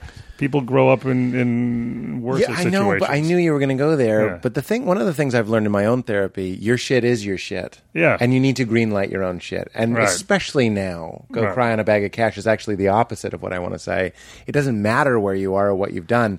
The, the point is, is you're right here and you're still a human being and you have the baggage that you have. Right, right, right. And your dad was like a Greek god. That's the other thing you need to remember. Like, this isn't a person. Well, it's your it's your universe. It's who. Yeah. yeah. It's it's so when you're a kid, if you're not getting what you think you should ha- deserve, then maybe you don't deserve it. You know, that's Right. what, that's how that's how a kid interprets it. You know, uh, and you know that's probably part why we're in this business. I, I agree with that. if if if everybody here's the thing if if all fathers were functional and and demonstrative there would be no entertainment there would be no what would you do for recreation you'd have everyone would have to be in a bowling league if fathers bowling would skyrocket. Well, that's interesting. With your own kids, do you Yes, ever then I- play the role of like? Do you ever? This sounds sadistic, but do you ever like? I'm not going to praise him as much as my wife does, just to give him uh, something to work for. no but this is going to sound obnoxious but what i want don't want to do like, like as much as my wife does is give them material things i want them to to know what it's like to work for something yeah, and not get a car every time because they get their license. Because they got their license. My 16 year old has his own car, yeah, brand new car, because he got his license. My 16 year old. yeah. What kind of car? PT Cruiser. Uh, what then has it's he got? okay. What's he got? Do you know? Is it like a? Is this like Breaking Bad, where he gets in the the vi- the Viper? No, no. He's got he's got one. He's got a the mini SUV, an SUV like my Lexus out there. I don't know what he has, but he freaking he's 16. I uh, my first car. I'm not kidding. Cost seventy five dollars, and to start it, it was a station wagon. You had to do a new It was a two man job. It was a two man job. No. the, you had to open the hood. One guy had to turn the key while someone under the hood had a metal rod. I don't know. I don't know a lot about cars, but he was touching two bolts together. What uh, was he two doing? Things on the starter motor. Yeah. because the thing doesn't. and Right. I, I thought you were going to say it was two man job. One to hold the owner, and the other. to... yeah, yeah. And then my father rigged it so he, he wired it up so you just had to push a button in, in the in the See, dashboard. that's a hug right there. That's your that's your dad hugging you. Yeah, but then he would. You're pushing it wrong. What, do you- what kind of a button push is that? So, what happens when you don't do stand up? I think that's an interesting way to get at what's eating us. Like, if you don't fulfill yourself creatively, do you start losing sleep? Are you anxious? do you have a big death fear? Do you feel Well, you know what's irrelevant? funny when Raymond when Raymond ended. So I went from stand up. I was doing 11 years of stand up in New York City every night, six nights a week, five nights a week. Mm-hmm. Stand up, you know, talk. Uh, And six sets on those some of yes, those nights. yes, and creating. You're a creating, machine. Creating, creating, creating, and and and you know, audience, audience, audience. Then the show, eleven, uh, nine years of the show, nine years of Same as Seinfeld, right? Huh? Didn't they do 19? Sorry, I didn't mean to- yeah, but yeah, they did less episodes, but Same- same- their first two seasons were like Short. yeah. Sorry. Um, keep they going. did 170 episodes. We did 210, but um, but so it's 11, ye- uh, nine years more uh, of that of creating, getting rewarded, getting validated, blah blah blah. You know, so it's 20 years in a row. The show ends. I'm excited that the show ends. because you know you've been the work was unbelievable. You know, I was twenty four seven with the show, and now you get to reap the benefits of of your labor, the fruits of your labor, and you can have, you know whatever. I'll do this, I'll do that. Who knows? Who knows what's out there? You know. and my therapist, my um, and I, you know, I was going once once a week, I guess, whatever. He says to me, and I'm on kind of like on cloud nine, you know. And he says, "You want to start coming twice a week?"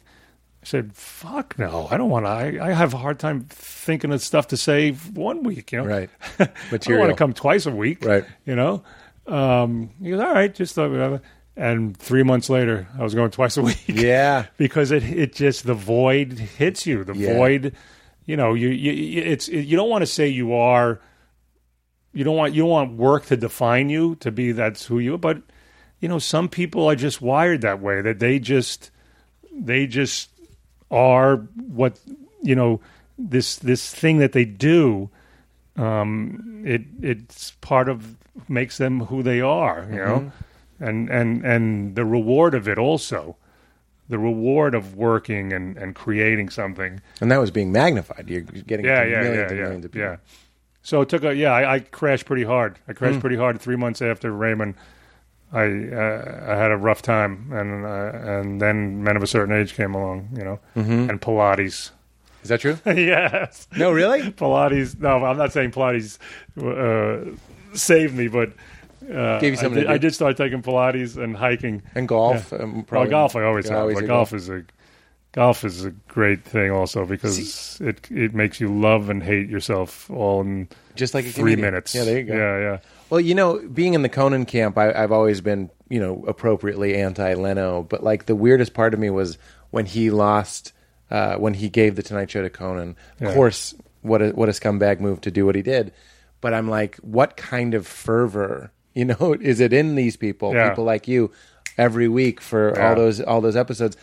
That would make you do a lunatic move. I actually tried to find some sort of empathy or understanding, or at least Right. learn something from Right. it. I was like, these are guys that can't sit on the beach. Yeah, yeah, yeah. Oh, well, him is he's him, he's a workaholic like yeah. crazy. Yeah, yeah, and I and I don't aspire to that, and I don't. I'm not saying Yeah. that's what I'm hearing here. I just understand there's a deficit there. Yes, It's and, like- and also the just like just keeping this office, just just uh, you know a place to go and feel. That's the Larry David thing. After Seinfeld, he got the office. You got to have somewhere that's not your house Yes, to go. Yeah, and and you know, that's not to say the, my family isn't the biggest part of my life, but I'm a better father and a better husband when I'm uh, fulfilled and when I'm, uh, you know, when I have that sense of self, and I get that through through work. Right, Yeah, because your work is yourself. Yeah, Your work is going inside and, and, and asking yourself how you really feel, and then certainly you twist it to be funny. But like even that bit about being in the car with your father and everybody's a hump, to Yeah. me, or my bit about my girlfriend slowing me down, these are like deep explorations of how you truly feel. Even Louis' bit that we referenced about him resenting or, or, or putting down his wife wanting to paint was a truth for him. And Yeah. when we're exploring that, I think we are happier people, and you don't have to be a comedian to do that. Right. And you're a healthier person yeah. even though we get a bad rap for being nuts. You know, my my therapist was interpreting my dreams. I know we talk we've talked about dreams, but Yeah. this is true the other day. And it, you know, the metaphor that oh, so you were being chased and put in the thing, and how and that's a metaphor. And and it, this is not on topic, but it was just No, in the in the in the therapy uh, mode. Uh, and my thing was like, let me ask you why. We're, I'm dreaming. It's me. I'm the one creating it. Why am I hiding it in a metaphor? You know, why am I trying to hide it? Why? All right, I'm I'm going to let you know it is, but you got to earn it. You got to earn it. I'm not going to give it to you directly. It's it's. Right. I, I don't know if I if I buy the whole metaphor is that oh that means this and that and that. Well, but- your conscious mind is uh, observing your subconscious mind. I don't know. You you lost me. I'm just saying there's there's things that are Yeah. you know this, and I know you're you're, you're doing a bit. I don't mean to kill it. No, no, I wasn't doing. Um, I, it might Not a be bit, bit. an observation. It might be a bit, but it's it's. Well, I, it's I actually had a bit about similar to that because I was like, why? If I'm creating the dream, why am I telling me to open that door, and why are there snakes in there? It's like, Right. why did I tell? But the truth is, is you're the snakes. You're the person in the dream. You're the door. Right. You're everything. There's something interesting about I had another lucid one last night. You did? As a matter of fact, yes. Lucy's. And it always ends up, you know, as soon as I, and it always ends up with me hovering. Yep. Once I know I can hover, Yep. then I know I'm dreaming, and then it's just watch out, ladies. Yeah. here I come. Here comes the groper. with everybody. Yeah. I'm impressed that you must sleep pretty deeply because the thing that I tell people about lucid dreams all the time is that if you fly or something, so you Yeah. realize you're dreaming, don't do something big. Because if you get too excited, your heart rate elevates and you wake up. So, like when I realize I, I'm lucid dreaming, I'm just like, "Hello, how are you?" Like I just Yeah. like kind of go around. try to make it slow. I try and get people to talk to me because that is your subconscious talking to you. Like, what what are you going to say? But You know what I woke up last night was. uh This is not related, but I did this. We're off the related path. Um, and again, I'm just going to sound like I'm name dropping, but I'm doing this HBO show next week, rehearsal for it, with Scorsese. Yes, with Marty Scores. Right, and in it, and and uh, one of the scenes, it's in the seventies, and we just are scoring a, a deal. We're selling that. We're selling our record company to the Germans. These Germans, and we're all celebrating snorting coke, and we're making fun of the Germans in this scene. And at one point, my character snorts coke and then starts singing Edelweiss. Edelweiss, Edelweiss. And I'm like, that feels like, oh, it's going to be so hard at the table read to get that because you're not going to be in the moment. And then Yeah. the table read just to start singing Edelweiss, it's going to be so hammy and it's going to be mm, so mm. egg on my facey, you know. And and and I'm not kidding. Last night in the middle of the night, I woke up going, "How am I going to do Edelweiss at the table?" I couldn't figure out how I was going to caress it that it wouldn't feel eggy. And in the middle of the night, I just couldn't sleep because I, I can't. I can't figure Right, out how to right. do Edelweiss. Right, right. and you wait, you still haven't figured it out? No, this, this was last night. I'm going to need updates. yeah. I need. I'm going to need updates on that. No, I'm, I'm there. I, I got to tell you, like when I, whenever it's something now, when something comes up that makes me nervous, it manifests itself in, in different ways. You know, sleep, or I'll, every once in a while I'll, I'll have to catch my breath, or uh, weird, uh, you know, weird ways. And I'm I'm I'm nervous about this. I'm anxious about, it. but it, you know. It's funny because I, you know, I'm in my, I'm, I'm, I'm older than you, much older than you, and and every once in a while I just have to keep reminding myself. It's the it's the saying that uh, Viscott said. Uh, this this fame used to be a he passed away, but a radio uh, therapist, but a personality, and uh, his saying was, you know, they kill you in the end. You know, meaning in this play Yeah. of life, Yeah. they kill you in the end. And I have to keep saying that. You know, I'm, I'm 50 some odd years old. I go, get scared if you want, but just frickin' do it. You know, Yeah. do everything. Cause, Yeah. because they kill you in the end. Oh my gosh. So you might, well, you, but so you, they kill you in the end. So mu- you might as well do what you want to. do. yes, Right. that's what I mean. Otherwise, That's what I'm talking about. It's not It- debilitating. It's it's no, it's liberating. It's, le- liberating. leave. It's it's You it's know go. they even, kill you in the end. Even Yeah, if yeah, you yeah. even if you fail. Or the other saying I like is uh, a hundred years, all new people. You know, yeah, It's like Vegas. Ninety five percent new audience. yeah, yeah. There'll When be a couple years, weird old everybody people. knew. Everybody knew. I know this sounds like a it's depressing, but it's actually the point is No, I love those. the point is uh, yeah, just uh, experiment, people. live. You know, yeah. That's your next album. All new people. hundred years. My father, I did this bit on, uh, I, not this bit. I told this story on Letterman, but this is my father in a nutshell. As you talk about, uh, um, uh oh, that's not good. Is that your car? No, Oh, you mean for audio? yeah, Uh, you talk about um, misanthropes. yes. Actually, this is not it. But my father, I took my mother Your and watch father. is wrong. It's probably on a timer. I've been looking at your watch, trying to find out what time it is. Keep going. Misanthrope. 27. Oh, do you upside have? down. Yeah, I had it as upside down. upside down. What do you have? LSS. it's not LSS. Sorry to interrupt. I took my father and my mother to with my wife when I was in Manhattan one of these trips to a play. You know, my father never. My father, you know, he's not. He was. He didn't have a blue collar job, but he was a blue collar guy. Um, we're standing outside the Four Seasons where I was staying at, and we're waiting for the car to pick up my mother and father to take them home. My mother and my wife go to the bathroom in the Four Seasons, so it's just me and my dad and it's the the city is just freaking alive, you know. And it's just we're on we're on we're by Fifth Avenue there, whatever. And it's just me and him, and and there's a guy who there's not a lot of words between us, you know. but it just felt like a magical little thing. I'm here. I am with my own TV show success. I took him out. You know, this is year eight of Raymond, um, and I haven't. I don't see them that often. You know, and, and the and the lights of the city. And he just looks around, and and it's totally silent. Then he just goes, "Well, one day this will all be underwater." Oh my gosh. Oh my gosh. I said, "All right, uh, good seeing you. You too." yeah. That is incredibly existential. Yeah, but also negative. Also, yeah, yeah, yeah, yeah. very negative. Um, That is but. I will say this, and and I and I sound like I'm saying bad things about my dad. I, uh, um, We're very similar. I'm already going in my mind like, what did I say about my dad? well, you know, it's very telling, and I, don't- and I don't know how this is supposed to be funny or deep, but um, because it's it's neither now. But uh, but once I did once I did uh, an interview. They were trying to find new VJs for MTV. and I they they were just taking all the young comics and and they would interview them to see if any of them had the potential to be a, uh, one of those VJs. Remember Yeah, when? yeah, yeah, Okay, The so I got called to do one, and they asked some very candid questions and and you know what do you remember when the space shuttle, whatever, the, all Yeah, these sure. questions.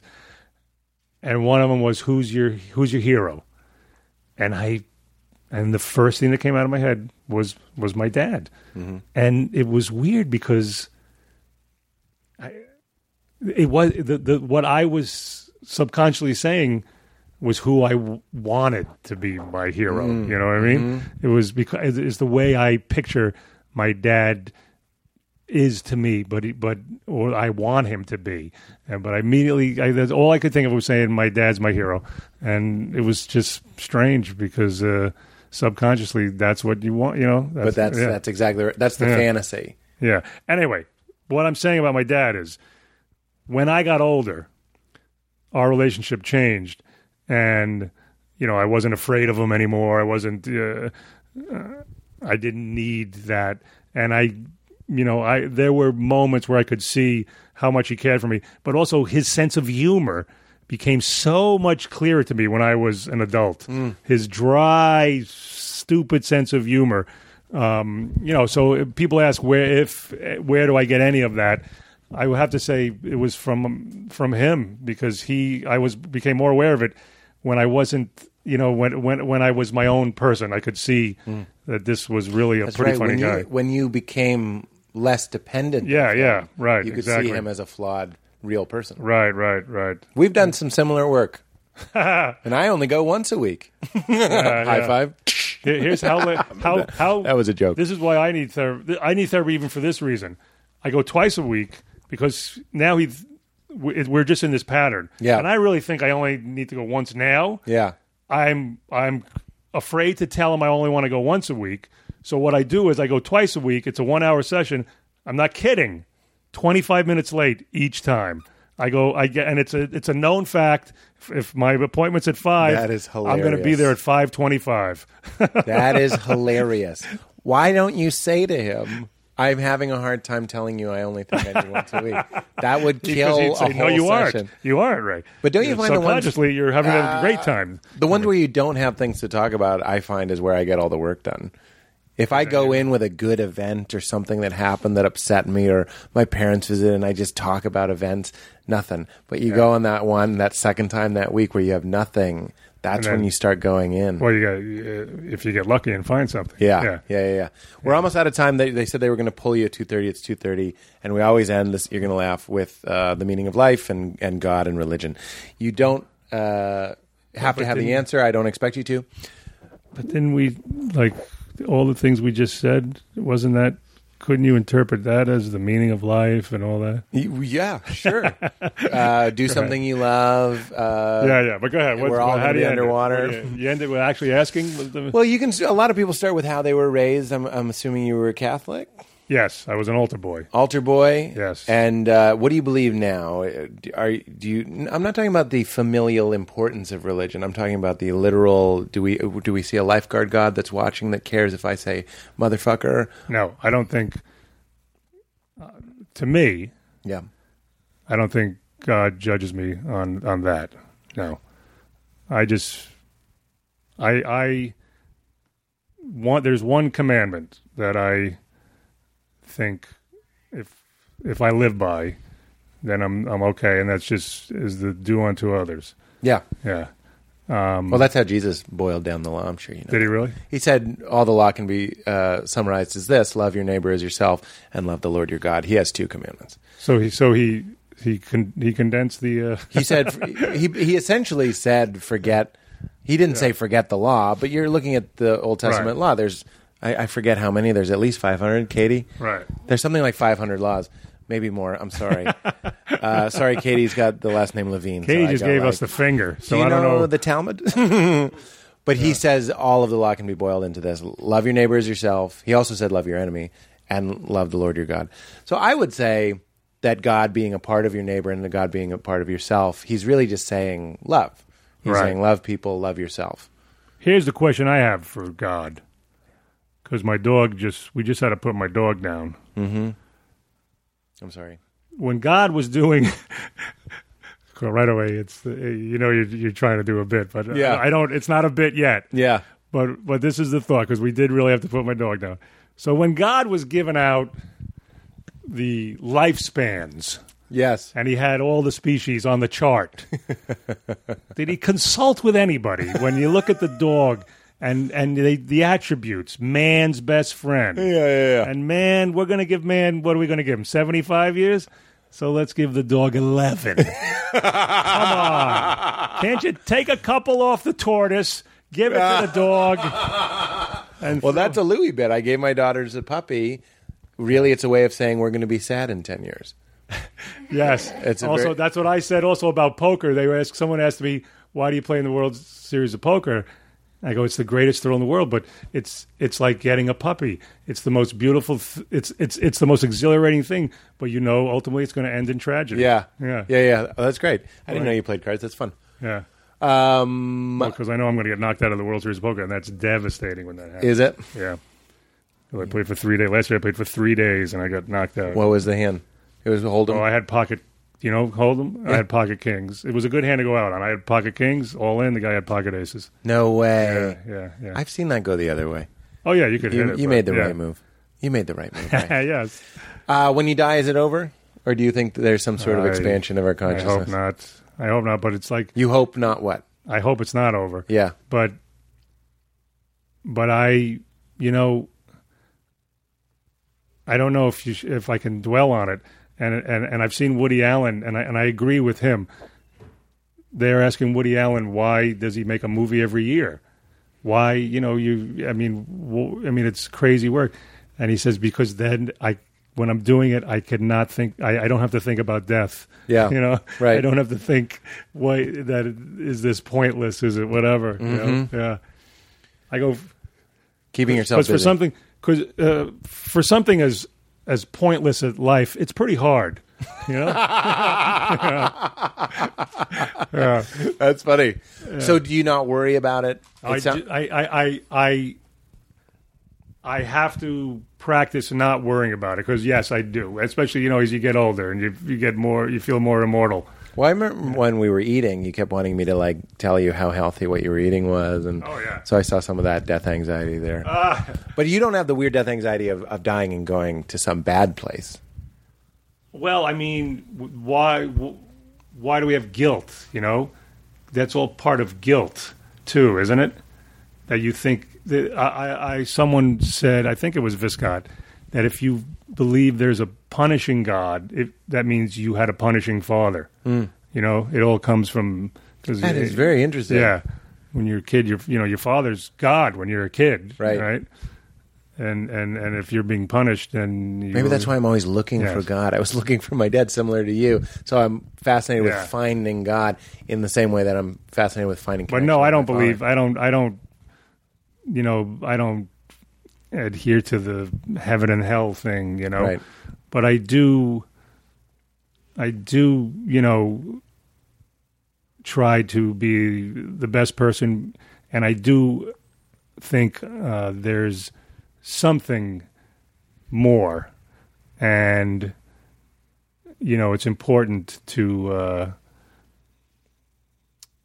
to for everybody. It's important for them to to come to terms with that, and and also, you know, they have their own moral compass within that, within that thought, you know, within that wh- whatever they believe that is, or or what they what they believe is right and wrong, you mm. know. Yeah. Mm-hmm.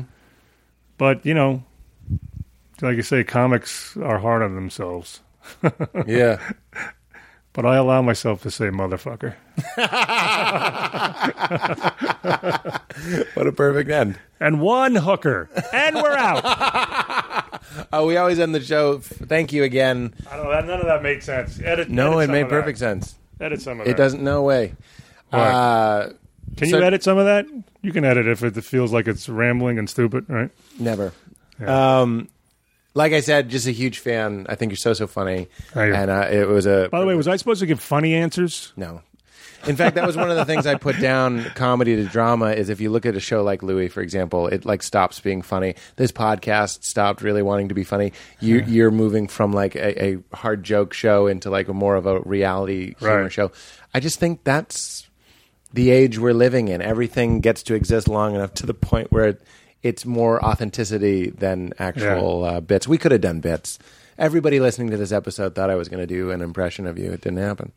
You can watch the TV show if they Oh, want. Oh, by the way, uh, this will probably you'll probably cut this, but when does this when does this get out? When do you this? if you'd like to promote something, we can. well, to promote the gig that uh, that I dragged you in on, the charity. You're going to tweet that?